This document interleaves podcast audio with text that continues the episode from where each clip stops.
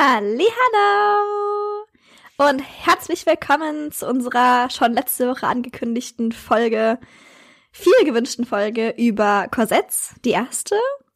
Und vielleicht gibt's noch eine zweite, wir werden sehen. Je nachdem. Ja, wir werden mal schauen, wie lange die Folge Pauline hat mir gerade schon die Anzahl ihrer Seiten verraten an Stichpunkten, die sie sich aufgeschrieben hat. Es sind sehr viele. ja, ein paar. Aber es ist ja auch eine Jubiläumsfolge. Ja, da kann man schon mal ein bisschen auf den Putz hauen, oder? Würde ich sagen. mhm, wenn man schon über Korsette redet, dann aber auch. genau. Aber ich muss gleich zu Beginn auch schon sagen, mir, also ich weiß nicht, wie es dir letzte Woche ging bei den Reifröcken, aber mir ist es gerade schon fast ein bisschen peinlich, über Korsette zu sprechen, weil es gibt einfach so viele Historiker, so Modehistoriker und so, die sich auf dieses Thema spezialisiert mm. haben.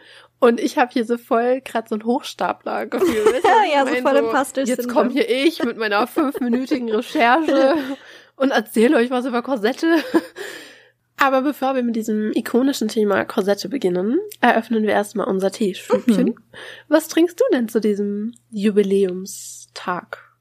Also ich bin heute, weil ja auch die Folge ist ja auch wirklich back to the basics. Wir gucken uns heute die Basis jeden guten Outfits an über Jahrhunderte. Und deswegen bin ich heute auch back to the basics gegangen und trinke einen heißen Hugo. mm. Was trinkst du? Ich hab's genauso gemacht. Uh, zwei dumme ein Gedanke, oh mein Gott, wie immer. ja, aber echt. Unser Hirn ist einfach ja. eins mittlerweile. Ich trinke nämlich einen Rosentee, mm. weil, soweit ich mich erinnern kann, habe ich das in der allerersten Folge getrunken und ich meine auch in der Unterwäschefolge. Und deshalb dachte ich, Rosentee soll's. Halt ich einfach sein. schon wieder vergessen habe zu gucken, was ich in der ersten Folge getrunken habe. Aber sind wir ehrlich, es ist auch echt unangenehm, sich die erste Folge anzuhören. Das ist irgendwie so. Ja, mm. also wir wissen, dass es wirklich, es ist wirklich eine der meistgehörten Folgen tatsächlich von unserem ganzen Podcast. Ja, und leider. damals, als wir die Folge aufgenommen haben, heute. dachten wir auch, es wäre der Shit und wir werden, würden das richtig gut machen und so. Und wir waren richtig stolz, als wir die erste Episode rausgebracht haben und über dieses, ich freue mich immer noch über dieses Gefühl, was wir damals hatten. Aber ich meine natürlich, wie in allen Bereichen seines Lebens entwickelt man sich weiter, man lernt dazu, you know. genau. Gott sei Dank. Ja. Gott sei Dank. Und jetzt heute, wenn wir uns diese Folge anhören, ist es schon so ein bisschen so, mm, nee, das, that wasn't it. Das Witzigste ist aber, also für Magda ist das jetzt keine Überraschung, weil sie mich kennt, aber ich habe ja so einen ganz, ganz, ganz leichten Kontrollwahn. Und einen ganz leichten Perfektionismuswahn. Und bei der allerersten Folge ich habe vorhin in meinem Modebuch, da habe ich noch mal was nachgeschlagen zu Korsetten und da fiel mir das Skript für die erste Folge in die Hand, also für den Frühbarock. und da habe ich, also da habe ich tatsächlich geschrieben, also das ist Magdas Teil, das ist mein Teil und da habe ich auch die Übergänge genau geschrieben. Mhm. Also dann steht da wortwörtlich Magda, Ausrufezeichen. Das sind also die Formen dieser Zeit. Was meinst du dazu, Pauline? Pauline Doppelpunkt. Das ist sehr interessant, Magdalena. Also ja. ich habe schon richtig unsere Dialoge geplant. Und so ist unser Skript damals gewesen. Und das Witzigste ist, wie gesagt, ich habe halt so einen Kontrollwahn und Magda ist das andere. Ja, das krasse also Gegenteil. Halt voll locker. Manche würden sagen zu locker, je nachdem, wie man fragt, aber ja. Wir sind da so verschieden und ich weiß noch genau, als ich das damals aufgeschrieben habe und wir dann au also angefangen haben aufzunehmen, da saß ich halt da mit meinem Skript in der Hand und dachte, okay, gut, alles wird, weil war voll aufgeregt. Und dann sagst du zu mir, voll locker, ja, aber Pauline, ich werde jetzt nicht Wort für Wort sagen, was da steht, gell? Also ich werde einfach. Und bei Pauline so und mein stille war so, am anderen? Ende der Leitung und ich so, oh. war das schon das Ende unseres Podcasts? Wir werden sehen mein Herz erstmal stehen geblieben. So, was hast du gerade gesagt? Du Entschuldigung, was? Oh mein Gott. Ja. Wir haben ja ein Skript und daran halten wir uns. Zum zweiten Jubiläum gibt's dann einen Teleprompter für uns beide. Mach doch aber keine Witze, denn. Das war kein Witz. Wenn jemand einen Teleprompter anschaffen würde, dann ich. Ja. Aber eigentlich muss man sich da echt nochmal, also ich meine, wie gesagt, Jubiläumsfolge, da wird man etwas sentimental. Ja. Ich habe mich ja letztes Mal schon bei mhm. dir bedankt und habe ja auch gesagt, ohne dich wird der Podcast gar nicht, wäre gar nicht da, wäre gar nicht entstanden. Und auch hier muss ich nochmal sagen, danke, dass du meine Zwangsneurosen so mit. Denn wir können euch sagen, es kam mehr als einmal vor, dass ich da saß nach einer Folge und gesagt habe, ja, scheiße. Müssen wir nochmal aufnehmen. Ja. Es kam schon vor, dass wir wirklich zwei Tage vor, ja. vor Erscheinen einer Folge nicht wussten, ob wir eine Folge haben oder nicht. Aber andersrum kann ich mich ja dann auch bei dir bedanken, dass du mit meiner siebensekündigen Aufmerksamkeitsspanne zurechtkommst. Weil ganz ehrlich, so viele, so viele Überlegpausen, wie wir manchmal rausschneiden müssen beim einen Teil, das ist wirklich so, ich rede über irgendwas und dann so, oh, warte, mein Tee. Oder, oh, wo habe ich denn das gelassen? also, ja, meine Aufmerksamkeitsspanne reicht heutzutage gerade mal noch für TikTok und selbst das ist manchmal schwierig. Aber ja, dann in dem Sinne auch danke dafür. ich denke, wir gleichen uns dadurch aber auch ganz gut aus. Also ich, ich glaube, deswegen funktioniert wirklich der Podcast auch so gut, weil, also auch hinter den Kulissen, weil wir uns da wirklich auch, glaube ich, sehr gut ausgleichen. Ich glaube auch, dass es so funktioniert, weil dadurch, dass du eben so locker bist, also sagen wir, du wärst jetzt auch so ein ähm, zwangsgestörter Mensch wie ich, wäre es echt schwierig, weil ich weiß noch zum Beispiel bei der Bart-Folge, kann ich mich noch sehr gut erinnern, da mussten wir den ganzen Absatz nochmal neu aufnehmen, mhm. weil ich den Namen von einem Mann mit einem Bart falsch ausgesprochen habe und das ist mir hinterher, also zehn Minuten später aufgefallen ja. und ich weiß noch genau, wie ich gesagt habe, Magda, wir müssen den Absatz nochmal neu aufnehmen, ich kann sonst heute Nacht nicht schlafen und das ist kein Witz, ich hätte nicht schlafen können und das ist halt gut, dass du dann so gelassen bist und sagst, okay, gut, mach machen wir halt nochmal. Kein Problem. Einfach nur, damit ich diesen einen Namen nochmal richtig aussprechen kann. Na klar. Wenn schon, ja, schon. Also so läuft's hinter den Kulissen. Aber ist ja nett, dass ihr auch mal so einen Einblick bekommt, wie es bei uns hinter den Kulissen so abläuft. So ist Weiberspeck privat. Ja. So, jetzt labern wir aber euch nicht weiter voll, sondern ich hoffe, ihr schnappt euch alle einen Tee. Und dann würde ich sagen, auf los mhm. geht's los. Oh, ich freue mich schon so krass. Vielleicht noch ein kurzer Spoiler. Das, das Thema Korsette ist nicht unbedingt mein liebstes Thema, sagen wir es mal so. Aber durch diese Recherche ist es mir doch sehr ans Herz gewachsen. Aber das ging mir schon bei einigen Themen so. Also ich weiß zum Beispiel, dass wir bei der bei der Spätgotik, ich fand immer, dass die Sachen cool aussahen, aber ich war so, naja, die gibt's halt, whatever. und dann haben wir die Folge über die Spätgotik gemacht. Ja, tatsächlich, dann haben wir die Folge über die Spätgotik gemacht und ich so, wait a second, das ist ja richtig cool, what the hell? Also, das ist mega. Ja. Und das war auch, finde ich, eine unserer allerbesten Die war Folgen. so witzig, oh mein Gott. Also, Spätgotik war mega. Ich hab's geliebt. Mm. Geliebt, geliebt, geliebt. Best, eine der besten ja. Folgen. Ich glaube, das sagen nur wir weil wir halt dabei waren beim Aufnehmen und es war ziemlich amüsant. Aber Spätgotik, bestes. Mhm. Bestes. Voll Gucci. Mega Gucci. Extra. Extra Gucci. Aber ich bin mal gespannt, ob vielleicht der ein oder andere da draußen oder die ein oder andere da draußen, die dem Thema Korsett bisher auch immer so ein bisschen skeptisch gegenüberstand, vielleicht nach Ende dieser Folge oder Folgen, mal schauen, das Thema auch interessanter findet. Weil so ging es mir und vielleicht geht's ja auch dem einen oder mhm. anderen so. Hoffentlich schalten die Leute überhaupt ein, weil ich, das hatten wir vorhin auch gerade schon, als wir vorher nochmal gesprochen haben, Pauline und ich, dass es, ich glaube halt, es gibt Leute, die sich halt gar nicht für das Thema interessieren, die dann die Folge bestimmt auch nicht hören und dann gibt's so richtige Nerds, die halt alles minutiös schon wissen.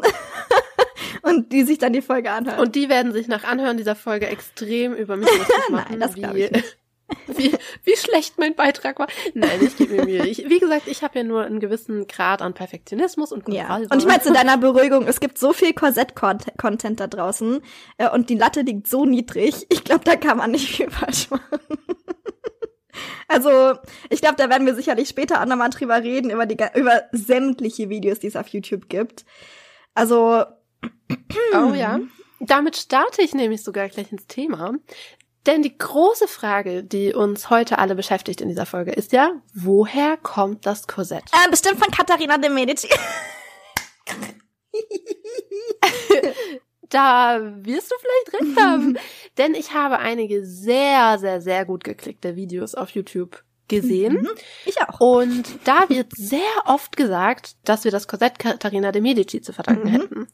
Und zum Beispiel das Video Alles, was du über Korsette wissen musst, der Vogue, der Vogue, ich betone Vogue. Vogue, startet mit der Aussage, dass Katharina de Medici im 16. Jahrhundert das Metallkorsett von Italien nach Frankreich gebracht hätte. Und ab da hat sich's halt verteilt und es war die Korsettmania ausgebrochen. Mhm.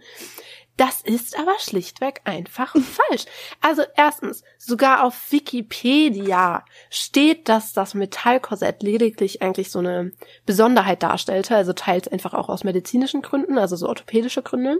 Und dass das Metallkorsett keiner, keineswegs irgendwie ein modischer Trend war, der irgendwie die Massen ergriffen hätte oder so. Überhaupt mhm. nicht. Das wird nur heute immer so dargestellt. Und ich meine, Leute, wenn sogar das auf Wikipedia steht, das heißt, der Vogue-Redakteur oder Redakteurin hätte einfach nur auf Wikipedia nachschauen müssen. Das ist jetzt wirklich nicht die Leistung. Ja. Und was Katharina de Medici damit zu tun hat mit der ganzen Sache, wer weiß das schon so genau? Ich weiß es nicht. Meiner Meinung nach nämlich nicht mhm. viel. Die Frau hat viele Sachen in ihrem Leben gemacht, aber das Korsett eingeführt in die generelle Wahrnehmung der Menschheit fraglich. Aber eine Modehistorikerin hat sich mal die Mühe gemacht und das nachgeprüft, warum das in so vielen Beiträgen immer wieder gesagt wird, dass Katharina de Medici dieses Mortalkorsett eingeführt hätte und das hat alles gestartet und dann gab's Korsette.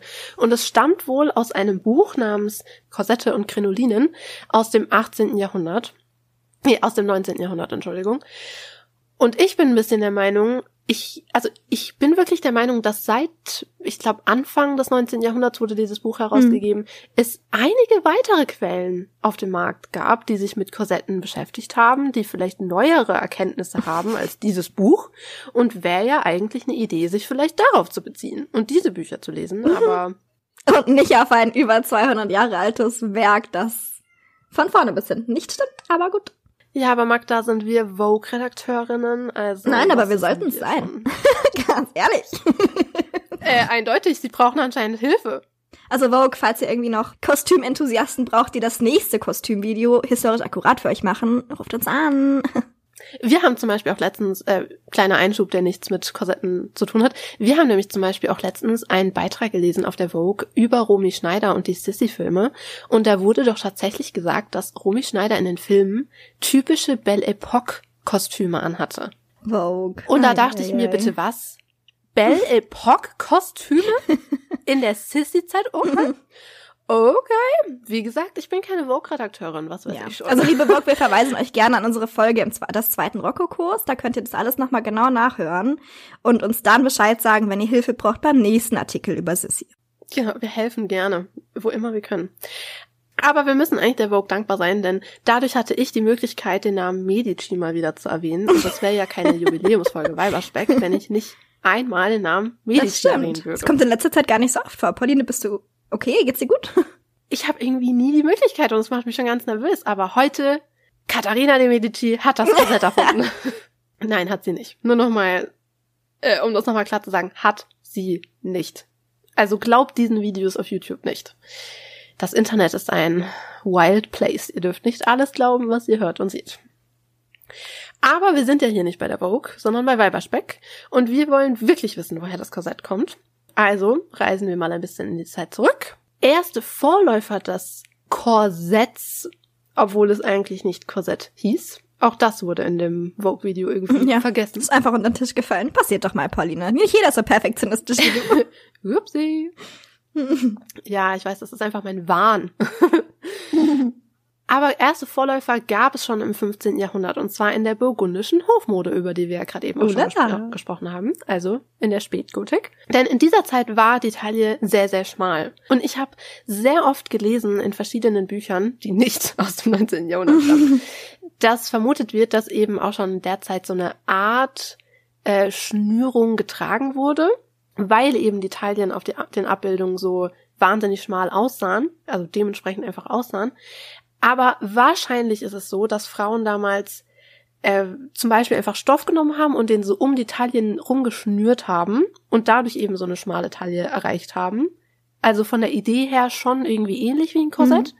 Aber es war eben noch kein versteiftes Konstrukt, so wie wir das heute kennen. Und was man natürlich auch dazu sagen muss, wir haben ja keine Fotos von damals, sondern nur Gemälde.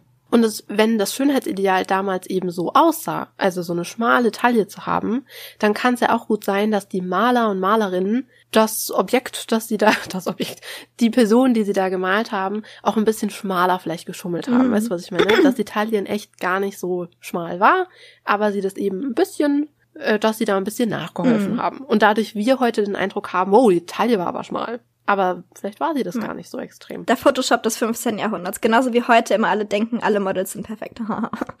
oh, wir sehen in der Geschichte des Korsetts wirklich sehr viel Photoshop. Und es ist interessant, weil wir eben ganz oft denken, oh mein Gott, die Taillen waren so schmal, aber vielleicht waren sie das gar nicht. Mhm.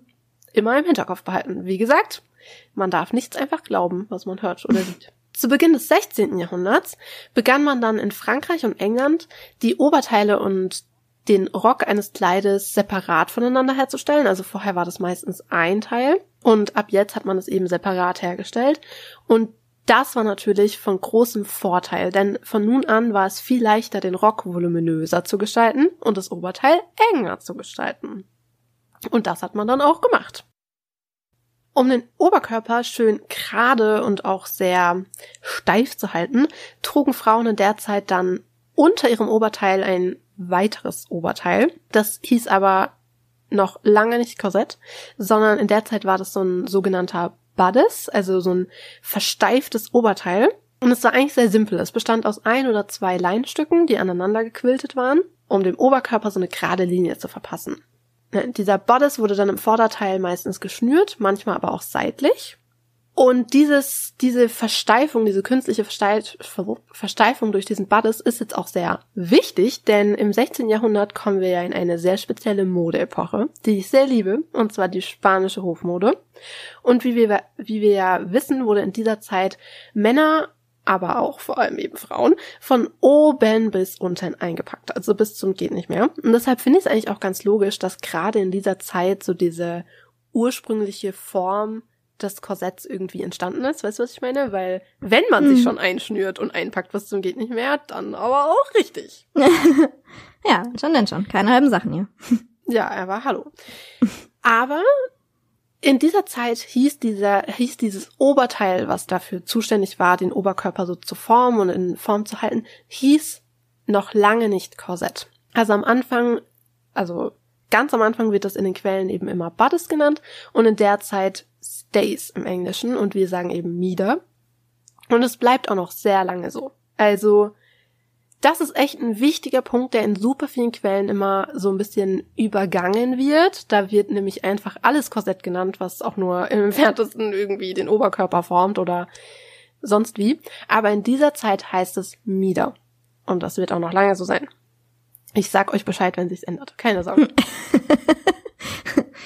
Und diese Art des Mieders in dieser Zeit, also in der spanischen Hofmode, drückte die Brust flach und lief am Bauch spitz zu und war auch schon mit Fischbein verstärkt, um das Ganze ein bisschen straffer zu machen und steifer zu machen. Und über Fischbein hat ja Magda auch in der letzten Folge schon ein bisschen was erzählt bei den Reifröcken. Das war ja eben dieses gewonnene Material aus den Barten des Wals. Und das hatte eben den Vorteil, also man hat es den Walen entnommen und hat es dann in heißem Wasser gekocht und dadurch wurde es sehr leicht zu schneiden und dann hat man es eben so zurechtgeschnitten, wie man es gebraucht hat, hat das geformt und es war eben sehr, sehr, sehr stabil, aber gleichzeitig wahnsinnig flexibel. Also eigentlich wie gemacht für Korsette, also für Mode generell. Und das hat man in der Zeit eben schon in die Mieder reingemacht, um das Ganze ein bisschen zu stabilisieren. Und dadurch wurden die Taillen der Frauen wirklich sehr, sehr schmal. Was ja eben auch gewünscht war. Also zum Beispiel habe ich hier ein Zitat eines Botschafters in Paris aus dem Jahre 1577, Zitat, Französische Frauen haben eine unglaublich dünne Taille. Über der Chemise tragen sie ein Mieder, das sie Corps Piquenan nennen, das ihre Figur noch filigraner und schmaler macht. Es wird hinten gebunden, was dabei hilft, die Form der Brüste zu betonen. Und auch wenn ich es nicht sonderlich mag, wenn Männer ungefragt die Figur von Frauen besprechen und bewerten, sind solche zeitgenössischen Aussagen echt interessant. Ich meine, 1577 ist ja sehr früh in der Geschichte des Midas, sagen wir es mal so. Und ist ja interessant, dass es da eben dann schon so aufgefallen ist, dass die Taille so wahnsinnig schmal geworden ist. Diese ersten Formen der Mieder waren aber, wie gesagt, sehr simpel. Also ich habe ja gerade eben schon gesagt, es waren meistens echt nur zwei Leinenstücke, die so aneinander genäht wurden, aneinander gequiltet und so eben an den Körper angepasst wurden. In der Zeit hatten die Mieder ein Schößchen, und gerade zu Beginn des 17. Jahrhunderts wurde dieses Mieder auch sehr oft als eigenständiges Oberteil getragen. Also gar nicht als Mieder, was unter der Kleidung irgendwie den Körper formt, sondern das war das ganz normale Oberteil. Im Laufe des Jahrhunderts, also im, im Laufe des 17. Jahrhunderts wanderte das Mieder dann aber unter die Kleidung und bekam eine immer steifere Form. Und um die zu erreichen, reichten irgendwann nicht nur nicht mehr nur diese Fischbeine, sondern man fing an, in die vordere Mitte ein sogenanntes Plankscheit reinzustecken. Also das war ein längliches Brettchen, sagen wir mal, aus Holz oder Horn oder auch eben Fischbein, manchmal auch Metall oder manchmal auch sogar Elfenbein. Und die waren sehr, sehr schön gearbeitet, oft auch reich verziert. Manchmal standen da süße Liebesbotschaften drauf und so weiter. Denn dieser Blankscheid war ein sehr beliebtes Geschenk von Männern an ihre Herzdamen. Und dieser Blankscheid wurde dann eben zwischen die zwei Leinteile geschoben und dann festgebunden. Und dadurch hattest du natürlich vorne, also durch diesen Blankscheid hattest du natürlich eine wahnsinnig gerade Haltung. Und das war eben gewünscht. Im Laufe des 17. Jahrhunderts kam es dann immer mehr aus der Mode, die Mieder seitlich zu binden. Man hat sie eigentlich fast nur noch vorne oder hinten gebunden. Und wenn man sie vorne gebunden hat, dann hat man ein extra Teil über oder unter die Schnürung angebracht. Und dieses Stoffteil war dreieckig und war immer farblich und auch textil, äh, stofftechnisch gesehen, dem Mieder angepasst. Und das sollte eben diese ganze Konstruktion ein bisschen verschönern, weil man eben der Meinung war, ah, dass die Schnürung, das sieht nicht so hübsch aus, und dann hat man eben dieses Stoffteil da drauf gemacht und dieses Stück Textil hieß Stecker. Circa in der Mitte des Jahrhunderts entwickelt, also so circa um 1650, entwickelte sich dann eine etwas neuere Korsettform, also die war weiterhin so konisch geformt, also sehr gerade nach unten, also in die Taille schmal laufende Form, die aber dann die Brüste nicht mehr flach drückte, wie es ja vorher bei der spanischen Hofmode der Fall war, sondern eher hochhob und ein bisschen auch betonte, weil nach dem Ende der spanischen Hofmode wollte man auch mal wieder ein bisschen Körper zeigen, ein bisschen mehr Freiheit. Yes, finally. Free the nipple, baby. Oder sind wir noch nicht so weit? Na, aber es ist ja schon mal ein Fortschritt, dass man nicht mehr komplett eingepackt war und komplett ja. gedrückt war, sondern jetzt überhaupt wieder ein bisschen Form im Körper hatte. Das war ja yes. überhaupt schon mal. Show them curves, baby. Sorry, ich, ich, hab, ich weiß, ich habe keine zehn Kaffee getrunken. Ich weiß nicht, was heute los ist. Na, du freust dich so über diese spannende Korsettfolge. Ja, das wird sein. da muss man dazu sagen, dass Träger ja eigentlich was sehr Essentielles für Mieder waren. Die Brüste in dieser frühen Form des Mieders waren überhaupt nicht geformt. Und um die eben an ihrem Platz zu halten und in dem Fall jetzt eben auch ein bisschen hochzuheben, brauchte man ja die Träger am Mieder. Das Problem war nur, dass ungefähr in der Mitte des Jahrhunderts ein schulterfreier Ausschnitt in Mode war. Das ist natürlich doof für die Träger. Ja, die Störner, ja. Aber kein Problem für die erfinderischen Ladies der Zeit. Die haben das dann echt schön kreativ gelöst. Also die haben dann die Träger immer so auf die Oberarme geschoben und das hat irgendwie geklappt. Ich meine, Frauen sind ja erfinderisch, nicht wahr? Hm. Ja. Aber im Laufe des Jahrhunderts wanderten die Träger dann wieder auf die Schulter, also der Ausschnitt schloss sich wieder ein bisschen und dadurch konnten die Träger wieder auf die Schultern wandern und meistens waren die Träger am Rückteil des Mieders angenäht, vorne aber nur angebunden. Und sehr, sehr oft waren die Träger ebenfalls versteift. Das hat natürlich nochmal ein bisschen mehr Halt gebracht. Und in diesem Hochbarock, den wir jetzt sehen, also in der Zeit des Sonnenkönigs, waren die Taillen so, so schmal geschnürt wie nie zuvor. Also man stand da echt schon auf so eine richtige Westentaille die Linie generell war sehr, sehr, sehr, sehr gerade. Und um das zu erreichen, also diese schmale Taille und diese gerade Linie, wurden die Mieder mit immer mehr formgebenden Nähten versehen. Und das Fischbein hat natürlich noch sein Übriges getan. Also da hat man wirklich einiges versucht, um da viel, um das so schmal wie möglich zu machen. Und das hatte auch irgendwie so einen praktischen Nutzen, weil man musste ja bedenken, dass in Versailles am Hof oft stundenlang so Circle gehalten wurde. Also man stand da ja stundenlang teilweise rum. Mhm. Um es mal ganz platt zu sagen. Und das ist natürlich auch anstrengend. Und dieses Korsett, was einem so eine gerade Haltung verpasst, hilft einem ja auch dabei, gerade stehen zu bleiben stundenlang. Also gar nicht so schlecht. Ja. Und man sieht auch, dass in der Zeit das dieses Mieder wirklich so etabliert war. Also noch 100 Jahre vorher war das ja eher so was Neueres, auch ein bisschen experimentelles. Aber spätestens Ende des 17. Jahrhunderts war das Mieder gar nicht mehr wegzudenken aus der Mode. Und spätestens jetzt trennten sich auch diese Miedermacher von den normalen Kleidermachern, Kleidermachern und bildeten so ihr eigenes Gewerbe und wurden so richtige Spezialisten auf dem Gebiet. Also da sieht man ja eben auch, was für einen Stellenwert Mieder Ende des 17. Jahrhunderts dann wirklich hatten in der Mode. Und diese Form des Mieders, also relativ kurz würde ich sagen, ungefähr bis zur Taille und sehr, sehr versteift durch sehr viel Fischbein und auch durch diese ganzen Nahtführungen sehr schmal gestaltet, blieb eigentlich während des Barocks und während des Rokokos relativ, relativ gleich. Also diese Grundform bleibt in der Zeit eigentlich wirklich relativ gleich. Und gerade im Rokoko wurden dann diese Mieder auch wahnsinnig schön verziert. Also sie waren oft aus Seide oder Brokat oder wurden bestickt bis zum geht nicht mehr. Also es wurde wirklich so viel Arbeit in diese Mieder gesteckt. Das ist der Wahnsinn. Und das freut mich heute sehr, denn wir haben noch sehr viele wunderschöne erhaltene Exemplare die wirklich wundervoll mhm. anzuschauen sind. Ach ja. Also die Mieder, die getragen wurden, waren wirklich wahnsinnig schön. Und getragen wurden sie zuhauf, denn gerade im Barock und Rokoko hatte das hatte das Mieder so eine richtige Hochzeit. Also es wurde eigentlich schon von Kindesbeinen angetragen und dann eben auch das ganze Leben lang. Also das hat man wirklich exzessiv genutzt und benutzt. Aber man muss sagen, nicht jeder war vom Tragen des Mieders so begeistert. Also ich habe hier zum Beispiel ein Zitat aus der Zeitung The Weekly Register aus dem Jahre 1731.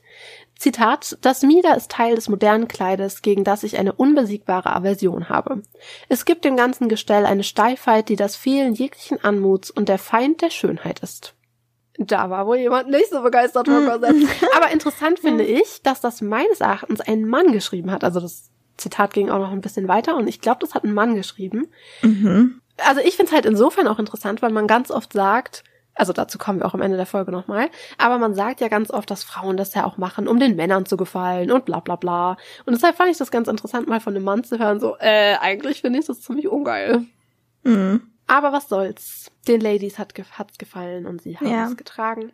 Weil wisst ihr, Männer, Frauen machen nicht immer alles nur für euch. Wir machen auch viele Sachen einfach nur für uns, okay? Mhm. Aber ich fand's doch mal, ich find's immer ganz gut, auch so zeitgenössische Zitate zu hören und eben ja, auch dann stimmt. mal so ein bisschen Gefühl dafür zu bekommen, dass es eben immer auch die und die Stimmen gibt. Weißt du, immer die mhm. negativen mhm. und eben auch die positiven. Ja, das ist ja wie bei jedem Modetrend eigentlich. Das sieht man ja heute auch noch. Ja. Dass es egal was für ein neuer Trend aufkommt, es gibt immer diejenigen, die sofort mit drauf springen auf den Zug und dann gibt's andere, die wirklich sich jahrelang weigern, was weiß ich, äh, keine Ahnung, Mom-Jeans zu tragen oder keine Ahnung, irgendwie oder was weiß ich. Ja, das ist echt so. Aber im Großen und Ganzen scheint es ja den Leuten gefallen zu haben, denn sie haben es getragen, jeder hat es getragen, also jede hat es getragen, überall. Und auch teilweise sichtbar, also absichtlich sichtbar. Und da war es dann natürlich ganz gut, dass die alle so schön gearbeitet waren, weil die waren dann wirklich ein richtiger Blickfang. Arbeitende Frauen übrigens, also die auf dem Feld oder sonst wo gearbeitet haben, verzichteten oft komplett auf ein Kleid und arbeiten ein, arbeiteten eigentlich nur im Korsett und Petticoat, äh, Mieder, Entschuldigung, jetzt habe ich selber Korsett gesagt, im Mieder und Petticoat. mhm. Und eben auch bei der High Society waren Mieder oft eben sichtbar, weil die Kleider oft vorne auch so offen waren und dadurch mhm. konnte man eben das Mieder sehen. Ja, Madonna war nämlich nicht die erste Frau, die visi visible, äh, wie heißt das, sichtbar ihre Unterwäsche getragen hat. Das gab's schon früher. Mhm. Oh ja. Und dieses Design des Miedermachens, das klang wie Niedermachen, des Niedermachens hat sich auch immer weiterentwickelt. Also spätestens zur Mitte des 18. Jahrhunderts erreichte das Können der Miedermacher wirklich einen Höhepunkt. Also die haben sich wirklich selber übertroffen. Sie wurden mhm. immer besser und besser und haben auch immer neue Wege gefunden, das Korsett noch effektiver zu machen für den Körper, noch schmaler, aber einfach auch effizienter schmaler. Also sie haben eine immer bessere Schnittführung gefunden. Mhm. Und neben den Fischbeinteilen, die ja eben das Korsett, äh, Entschuldigung, dass ich hier gerade Korsett die ganze Zeit sage, das Midas. Du hattest eben einmal die Fischbeinteile und den Blankscheit vorne natürlich, die ja das Mieder schon sehr steif gemacht haben. Aber du hattest eben auch diese Schnittführung, die das Ganze schmal gemacht hat. Also man hatte sehr viele einzelne Schnittteile und durch diese Nahtführung konntest du das eben sehr schmal an den Körper anpassen. Mhm. Aber im Laufe des zweiten Teils des 18. Jahrhunderts wurde diese Arbeit mit den, mit dieser Schnittführung immer mehr ersetzt durch noch mehr Fischbeine, denn man fing an, zwei oder mehr rundliche Stücke schwereren Fischbeins an, die, an der Vorderseite des Oberteils anzubringen. Und dadurch hatten die Brüste so eine richtige Rundung. Und das ist eben das, was man wollte, eine runde, schöne Brust. Mhm. Und ein gerades Stück Fischbein wurde hinten zwischen die Schulter, also zwischen den beiden Schulterblättern angebracht. Und so hatte man so eine richtig schön gerade Rückfront. Und noch dazu entdeckten die Miedermacher eben, dass es eigentlich wirklich hauptsächlich darauf ankommt, wie man das Fischbein anbringt. Also in welcher Richtung, in welchem, ob horizontal, diagonal, whatever. Also das mhm. ist eigentlich, dass dieses Fischbein wirklich so dieser richtige Key ist für das perfekte Korsett. Äh, Mieder, Entschuldigung. Für das perfekte Mieder, mein Gott. Aber da gibt's auch richtig krasse Beispiele, gerade aus dem 18. Jahrhundert, so aus der Mitte des 18. Jahrhunderts, wo man wirklich das so schön sehen kann. Da sind, also wenn man heute an Korsett denkt, dann denkt man ja immer so, na ja, drei, vier Fischbeinchen vorne, drei, vier Fischbeinchen hinten. Damals diese Korsett, oder die sage ich schon selber, diese Mieder, waren so, man kann schon fast sagen, voll ge, wie heißt das, nicht voll gestopft mit Fischbein, aber wirklich praktisch jeder Zentimeter dieses, dieses äh, dieser, dieser Mieder ist optimal genutzt durch eine Einsetzung von ja. Fischbein. Also da werden wir euch bestimmt auch noch Bilder auf Instagram posten, da dürft ihr uns gerne folgen. Oh ja, es gibt wirklich tolle Bilder von Korsetten, äh, von oh, ja. Miedern, mein Gott! Von Miedern aus dieser Zeit. Was ist mit meinem hier los? Das ist noch die Erkältung, die dir noch in den Knochen steckt. Aber es ist wirklich interessant zu sehen und so kann man auch so ein bisschen diese Mieder im 18. Jahrhunderts auseinanderhalten. Mhm. Denn man sieht eben im ersten Teil des 18. Jahrhunderts, sieht man sehr viele Mieder, die hauptsächlich aus sehr vielen Teilen bestehen, also durch Schnittführung eben diese schmale Taille erreichen und diese Form erreichen. Und dann im zweiten Teil des Jahrhunderts sieht man, dass die Mieder aus immer weniger Teilen bestehen, aber dafür mit viel, viel, viel mehr präzise platzierten Versteifungen, also diese Fischbeinen hauptsächlich. Und äh, dieses ganze Konstrukt, liebe Leute, konnte ganz schön steif sein. Also hier habe ich mal ein kleines hübsches Zitat. Ich sag euch gleich von wem. Das finde ich nämlich ziemlich cool, von wem es ist. Hier kommt ein Zitat aus dem Jahre 1778. Meine liebe Luisa, du wirst lachen, wenn ich dir das erzähle. Dem armen Winifred sind zwei Schnüre gerissen beim Bemühen, mein neues französisches Mieder eng zu ziehen. Du weißt, ich bin von Natur aus im Grunde schmal, aber jetzt könntest du mich buchstäblich umfassen. Diese Mieder sind so unerträglich weit um die Brust herum, dass meine Arme schon schmerzen, und meine Seiten sind hingegen so eingequetscht. Aber es ist die Mode, und Stolz kennt keinen Schmerz. Mit diesem Gefühl heilen die Ladies der Gegenwart ihre Wunden. Bewundert zu werden ist ein ausreichender Balsam. Und geschrieben hat das eine gewisse Georgiana Cavendish. Mhm. Eine britische Adlige, die vielleicht dem einen oder anderen von euch bekannt sein dürfte. Denn sie war damals wirklich sehr bekannt und ist heute eigentlich auch noch bekannt. Wenigstens durch den Film. Also den könnten vielleicht viele kennen, den Film Die Herzogin mit Keira Knightley. Aber ich fand das ganz cool, als ich das Zitat gefunden habe, weil ich die Georgiana ziemlich interessant finde. Sie ist eine echt mhm. interessante Person. Und wie gesagt, wenn ihr sie nicht kennt, schaut euch wenigstens mal den Film an, die Herzogin, weil der Film ist relativ historisch akkurat. Ja. Und sehr, sehr schöne spannend. Kostüme. Oh, uff. Echt, ich finde die Kostüme mhm. super merkwürdig. Echt? Ich finde die schön. Ja, mega. Weil sie ist doch auch mal bei so einem Abendessen und da kommt sie doch so rein und ich meine, es ist der Rokoko, okay? Es ist der mhm. Rokoko und nicht der Barock. Und sie kommt da rein und alles ist so düster und auch die, also die Kleider, die Textilien sind extrem dunkel und sehr morbide. Und da, ich weiß das noch, weil da ist nur einer, der so was Pastelliges trägt und auch so geschminkt ist wie im Rokoko. Und ich dachte die ganze Zeit so, hä, warum machen die das so? Also, wisst ihr vom Rokoko, genießt es doch, nutzt es ja. doch aus. Ich habe das nicht verstanden. Ja, ich kann mir halt vorstellen, dass das mit ästhetischen Gründen zusammenhängt, weil wenn du halt dich so richtig in dieses Rokoko reinnimmst, ja, Rokoko kann auch schön sein, aber es kann auch schnell sehr kitschig wirken. Und ich weiß, glaube ich, sogar noch, welche Szene du meinst. Ich habe den Film ewig nicht mehr gesehen, muss ich dazu sagen. Aber ich glaube, ich weiß sogar noch, welche Szene du meinst. Und das ist ja schon auch jemand, der eher nicht so hoch angesehen ist, der dieses Outfit trägt. Also das kann ich mir halt vorstellen, dass man das dadurch unterstreichen wollte. Aber wie gesagt, vielleicht muss ich den Film einfach nochmal anschauen. Keine Ahnung. Wie gesagt, schon länger her. Aber es ist schon an sich ein guter Film, muss ich schon sagen. Vor allem, weil es wirklich auch sehr nah einfach an der Realität ist und das gefällt mir immer ganz gut. Ja, das stimmt. Das ist schon ein guter Film. Und ich finde diese Georgiana, ich finde den Namen Georgiana auch einfach cool. Georgiana. gefällt mir sehr gut. Und ich finde auch, dass das Zitat, also ich glaube, ich meine, ich war ja nicht dabei, aber ich glaube, dass dieses Zitat von Georgiana Cavendish es gut auf den Punkt gebracht hat, was sehr viele Ladies dieser Zeit dachten und gefühlt haben, weißt du? So, oh, ist schon mhm. ganz schön unbequem, aber wer schön sein will, muss leiden. Also ich glaube, dass diese Form von Korsetten nicht immer unbedingt bequem war. Mhm. Aber was ich wirklich auch dazu sagen möchte, sie sagt ja auch, dass sie das so eng wie möglich gezogen haben. Und ich glaube, das ist so ein springender Punkt, auf den werde ich während der Folge noch ein paar Mal Bezug nehmen, dass oft oder eigentlich immer nicht das Korsett oder Mieder das Problem ist, sondern das Engschnüren, dass das eigentlich das Problem ist und dass das zu Problemen geführt hat und nicht diese Konstruktion an sich. Und mhm. das ist, glaube ich, ganz wichtig, das zu verstehen. Also nur weil du ein Mieder trägst oder ein Korsett trägst, heißt es nicht, dass du automatisch keine Luft mehr bekommst. Du musst es nicht so festschnüren. Musst du wirklich nicht. Und das ist echt wichtig im Hinterkopf zu behalten. Ja, aber wo wir schon auch beim Thema Schnüren sind, es gab während des ganzen Jahrhunderts verschiedene Variationen bei der Schnürung. Also oft wird es im Rückteil geschnürt, aber auch vorne.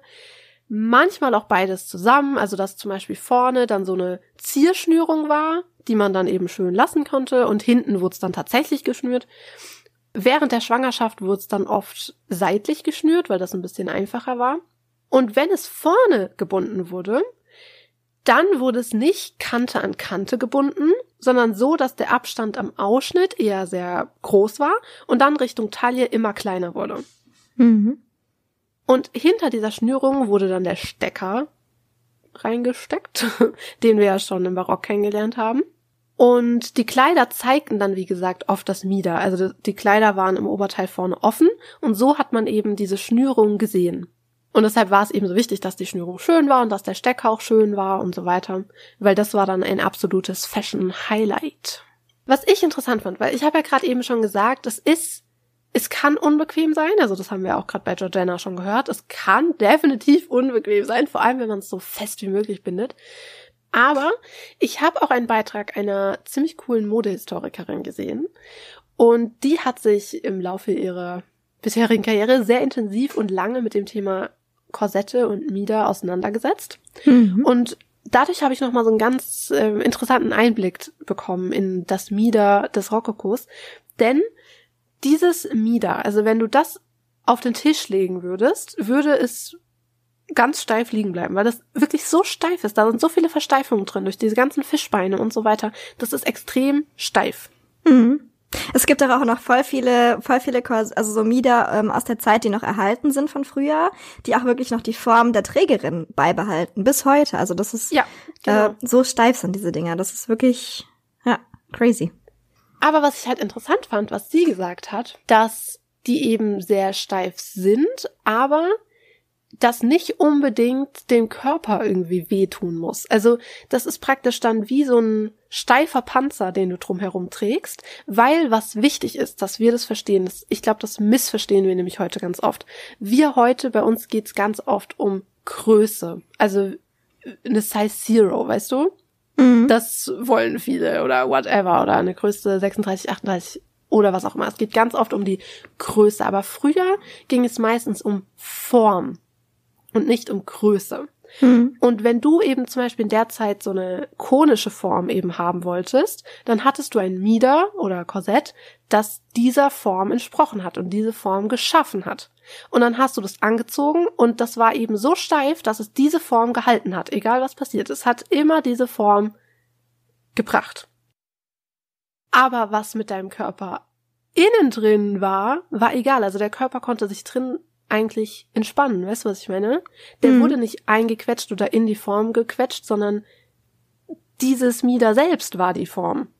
Es hat aber dein Körper eigentlich nicht in diese Form gequetscht. Verstehst du, was ich meine? Mhm, ja. Und das fand ich eigentlich einen sehr interessanten Einblick, weil man ja, wie gesagt, heute ganz oft denkt, oh mein Gott, Korsette sind solche Foltermaschinen und haben den Körper zerquetscht. Mhm. Das war aber gar nicht unbedingt so. Also, aber da kommen wir am Ende der Folge noch drauf. Spoiler, es war nicht so. Alle Kostümhistoriker, falls sich diesen Podcast überhaupt Kostümhistoriker ange angehört haben, waren, waren gerade schon so Triggering.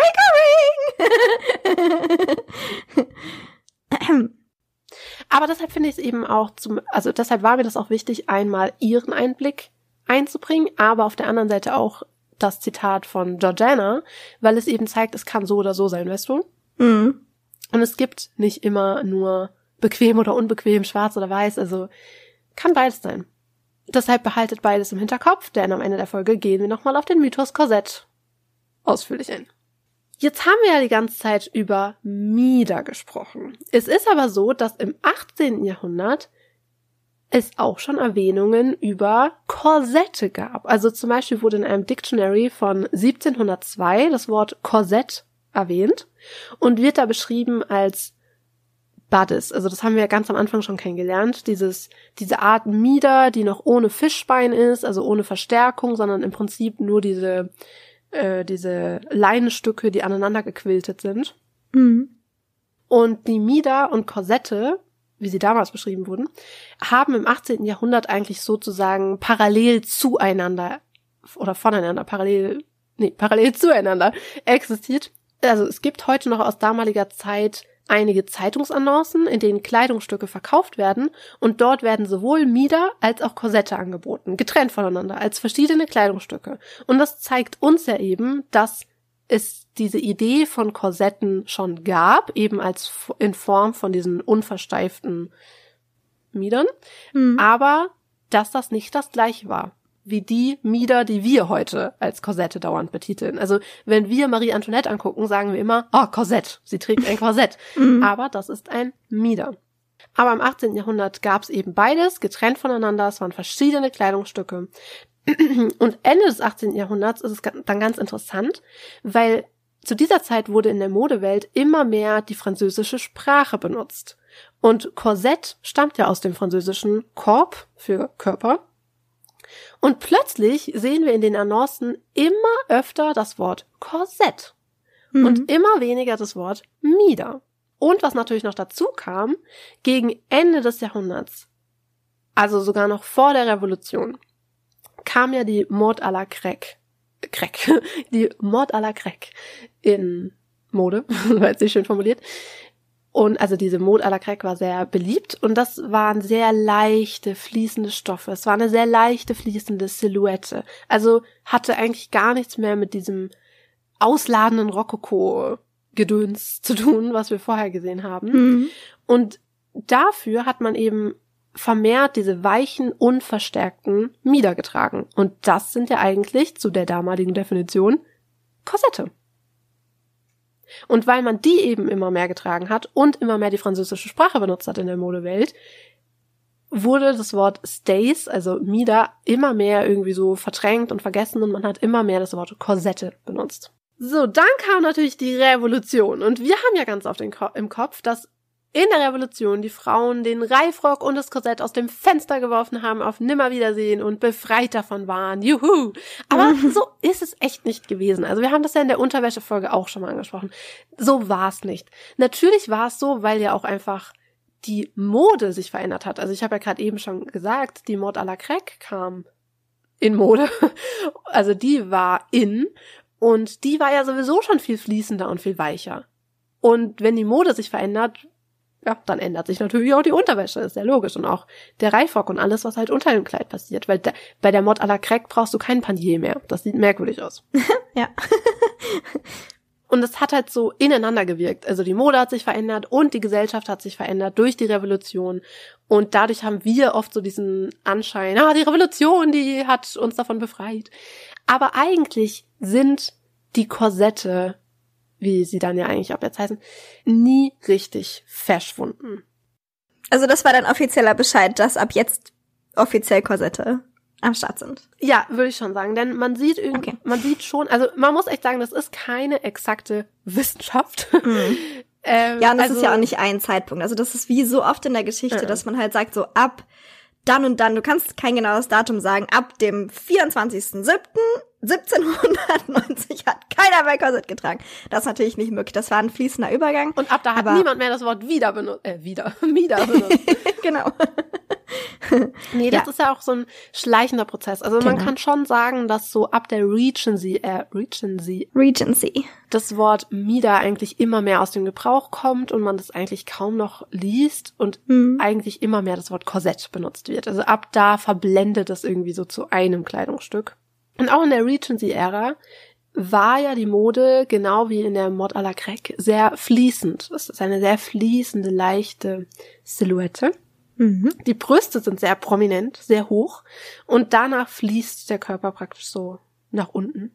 Und wie gesagt, auch wenn wir heute oft denken, in der Zeit wurde kein Korsett getragen, ist das nicht wirklich so. Also man muss halt sagen, es war keine Selbstverständlichkeit mehr. Also vorher im Rokoko war das ja wirklich, jeder hat es getragen. Es war einfach normal, es zu tragen. Mhm. Und ab jetzt ist es keine Selbstverständlichkeit mehr. Also du kannst es auch nicht tragen, wenn du möchtest. Ich habe zum Beispiel ein Buch gelesen, da war das sehr schön formuliert. Da hat nämlich der Autor geschrieben, dass in der Zeit die Frauen, die von Natur aus einfach den gewünschten Körper hatten, auf ein Korsett meistens verzichteten. Denn viele dieser Kleider wurden ja unter der Brust ebenso gebunden und diese Schnürung diente ja eigentlich praktisch schon als so eine Art BH. Und das war natürlich sehr praktisch. Also wenn du eben diesem Körperideal, was damals in war, entsprochen hast, konntest du eigentlich wirklich auf ein Korsett verzichten. Aber die Frauen, die etwas weniger Glück hatten in der Körperlotterie, die griffen dann doch oft darauf zurück. Aber auch das ist, wie gesagt, keine Regel. Man konnte es tragen, musste es aber nicht tragen. Aber relativ schnell kam das Korsett dann doch wieder zur breiten Masse zurück. Also ungefähr ab 1810 formte sich so eine neue Form des Korsetts. Aber darüber werden wir morgen mehr hören. Hier machen wir nämlich einen Cut, weil die Folge schon sehr, sehr lange geht. Mhm. Und morgen werden wir dann alles über diese neue Form des Korsetts hören und all die weiteren Korsette, die noch gefolgt sind. Oh yes, seid gespannt. Und die vielleicht noch folgen werden. Wer weiß, was in der Zukunft passiert. Also schaltet auf jeden Fall morgen wieder ein. Dann würde ich sagen, bis, bis zum nächsten Mal.